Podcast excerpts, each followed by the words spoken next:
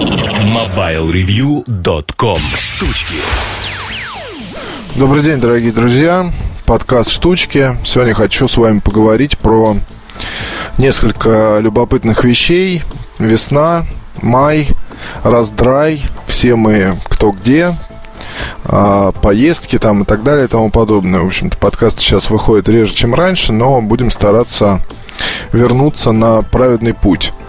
Хочу напомнить следующую вещь. Подкастами мы занялись, по-моему, в 2007 году, если мне не изменяет память, может быть, в шестом даже, или в шестом. То есть уже где-то, наверное, лет 7. Я тогда как раз только пришел в Mobile Review. И, честно сказать, этот жанр, ну, не могу сказать своим любимым, потому что, как бы, у Эльдара получается выдавать очень много информации. Я вот не знаю, просто смог бы я так вот каждую неделю выпускать по три э, части. Может быть, просто потому что не совсем понимаю, то есть я не вижу обратной связи какой-то, да, то есть э, если ты пишешь статью, то ты получаешь комментарии, если ты пишешь что-то в блоге, ты получаешь опять же комментарии, люди пишут на почту, люди пишут в Фейсбуке, в, твит, в Твиттере и так далее.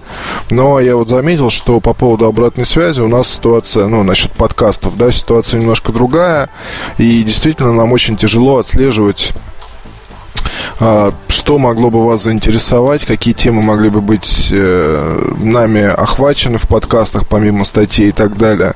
Может быть, э, если вы это слушаете, если вам что-то интересно особо, напишите, пожалуйста, на э, почту. Все вы ее прекрасно знаете. И раз уж слушаете это с Кузьмин, собака mobilereview.com. А, есть почта на сайте, есть почта в конце каждой статьи. И думаю, что с удовольствием попробую прислушаться к вашим пожеланиям. Вот, пока же хочу поговорить о об одном аксессуаре для устройств на базе iOS. Называется лапка. Стоит, по-моему, около 10 тысяч. Это, наверное, один из самых необычных аксессуаров из тех, что мне довелось использовать. Обзора как такового, наверное, не будет. Я напишу свои впечатления в смеси представлю на ваш суд. А здесь же хочу поговорить о том, что из себя представляет этот аксессуар. А, в общем, это датчики. Датчики для того, чтобы измерять влажность помещения, уровень радиации. А, можно даже там измерять вашу еду. Тем, ну, там специально есть такой датчик с э, неким щупом, который вы можете засунуть, например, в яблоко, огурец, банан, ну, там большой выбор продуктов, и измерить, по-моему, нитраты.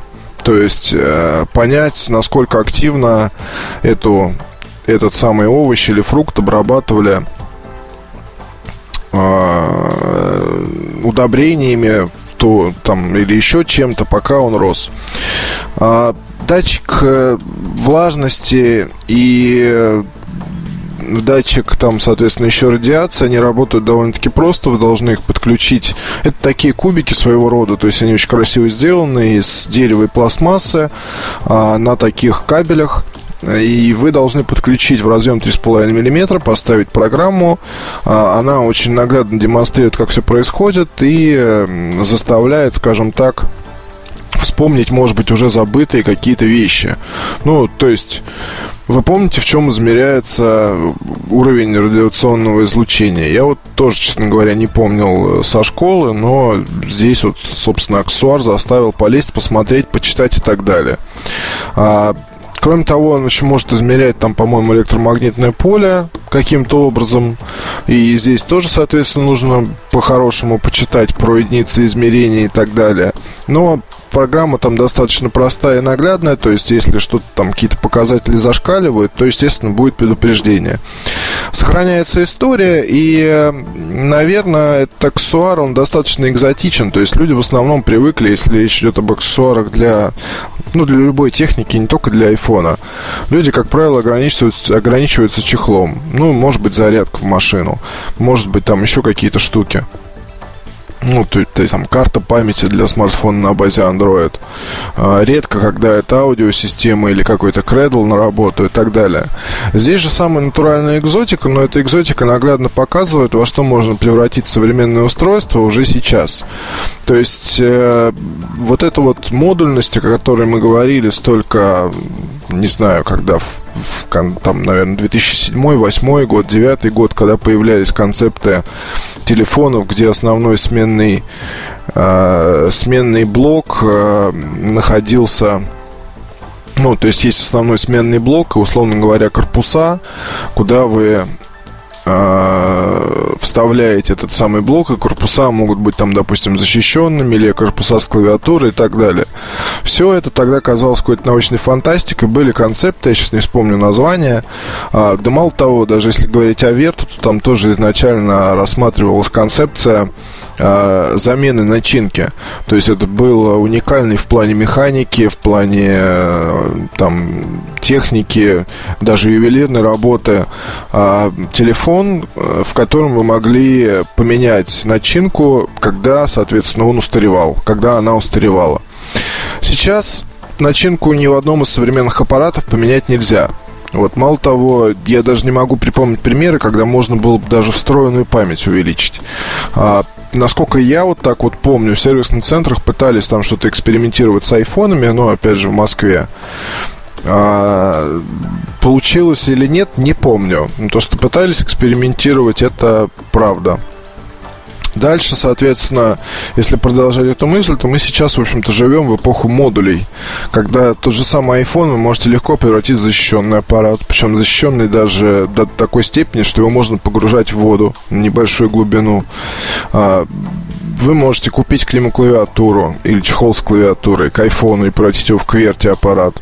А, вы можете использовать его как навигатор, купив подставку. То есть вы можете расширить его возможности за счет аксессуаров, как хотите. Датчики вот эти вот, это, соответственно, следующий этап.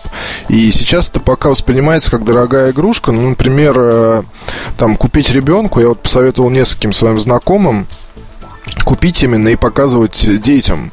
Потому что такие вот датчики, они могут сделать физику занимательной, да, потому что здесь, э, в конце концов, эти процессы, они вокруг нас, но а, тех же самых детей на уроках заинтересовать как-то не получается. А здесь вот она, пожалуйста, наглядная демонстрация и то, как это влияет на нас самих. На мой взгляд, с этой точки зрения аксессуар удался, пусть он дорог, но в любом случае я лапку запомню. Рекомендовать ее всем не вижу никакого смысла абсолютно. Конечно, эта вещь в первую очередь предназначена даже не для детей и не для учащихся, а для тех, кто помешан на экологии и хочет там контролировать э, свою жизнь со всех сторон. Вот, но мне кажется, это уже слишком.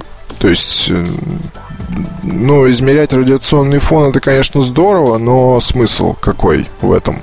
Если вы живете, допустим, в квартире, которые купили недавно, а там радиационный фон выше нормы.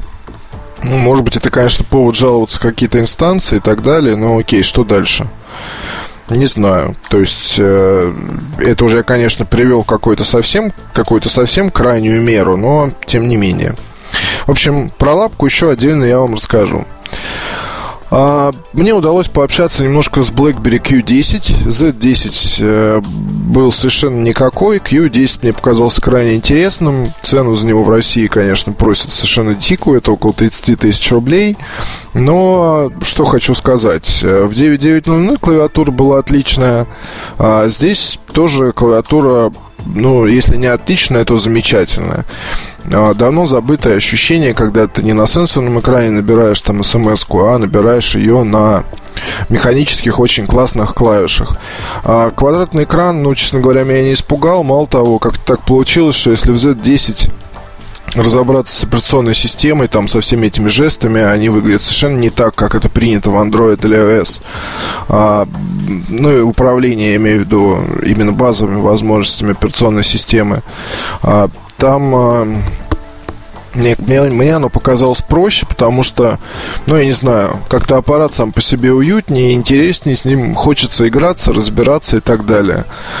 А, вот это, конечно, большой плюс, и не могу сказать, что это меня застав... заставляет там подумывать о покупке или о том, чтобы использовать его в качестве второго или еще чего-то, но это вещь, на мой взгляд, гораздо интереснее, чем Z10, и поклонникам BlackBerry я очень рекомендую обратить мне внимание, не знаю, сколько у вас среди тех, кто слушает этот подкаст, а, но я сам вот как фанат BlackBerry до сих пор успокоиться не могу, и каждую новинку пытаюсь там тем или иным образом изучить. Ну, в общем, Q10 гораздо интереснее, чем Z10, но, конечно, там в ряде приложений прямо видно, как э, уменьшается индикатор заряда батареи. Все это не очень здорово. Тут же, наверное, скажу и про Samsung Galaxy S4. Начал я с этим аппаратом активно ходить. А, будет, соответственно, серия материалов скорее, может быть, даже обучающих, потому что ну, тут очень странный есть момент. Э, пользователи э, S4 не знают порой, как... Э, особенно это касается тех, кто пытается с iPhone пересесть на Android. А, в общем, даже тут вот, ну, банально, да, банальный пример. Вчера приезжал ко мне приятель, он такой аппарат, соответственно, э, за себе заполучил белого цвета. До этого пользовался iPhone 4, назад на iPhone не хочет в силу того, что он морально устарел. А, говорит о том, что попробует ходить с Galaxy S4, пока не появится новый iPhone с экраном побольше. А, человек давно уже привык к iOS. В общем-то, я его, наверное, в какой-то степени подсадил. И э, что мне надо тут заметить, да, человек, то есть, начал разбираться с функциями. У S4 там много всего наворочено, и, а, например, человек не знал про то, что есть такая возможность, как мультиокно.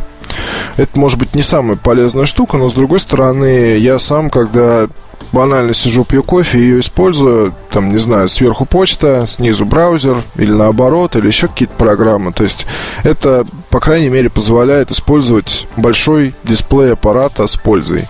И это плюс. Жесты, ну, как бы да, жесты там тоже, и что у меня включены большинство, что вот у приятеля моего включены. Но здесь есть немножко такой раздражающий момент, например, чтобы ну, там есть возможность, когда вы выводите рукой над экраном, у вас аппарат лежит на столе, и он вам показывает время, уведомления и так далее. Но здесь, к сожалению, не пошли дальше, то есть, э, если бы там была возможность просто помахать рукой, а потом бы, я не знаю, как-нибудь перейти к этим самым уведомлениям, то это было бы логично. То же самое с, с, уведомлениями, с уведомлениями об смс, которые на локскрине всплывают. Там не так просто к ним перейти.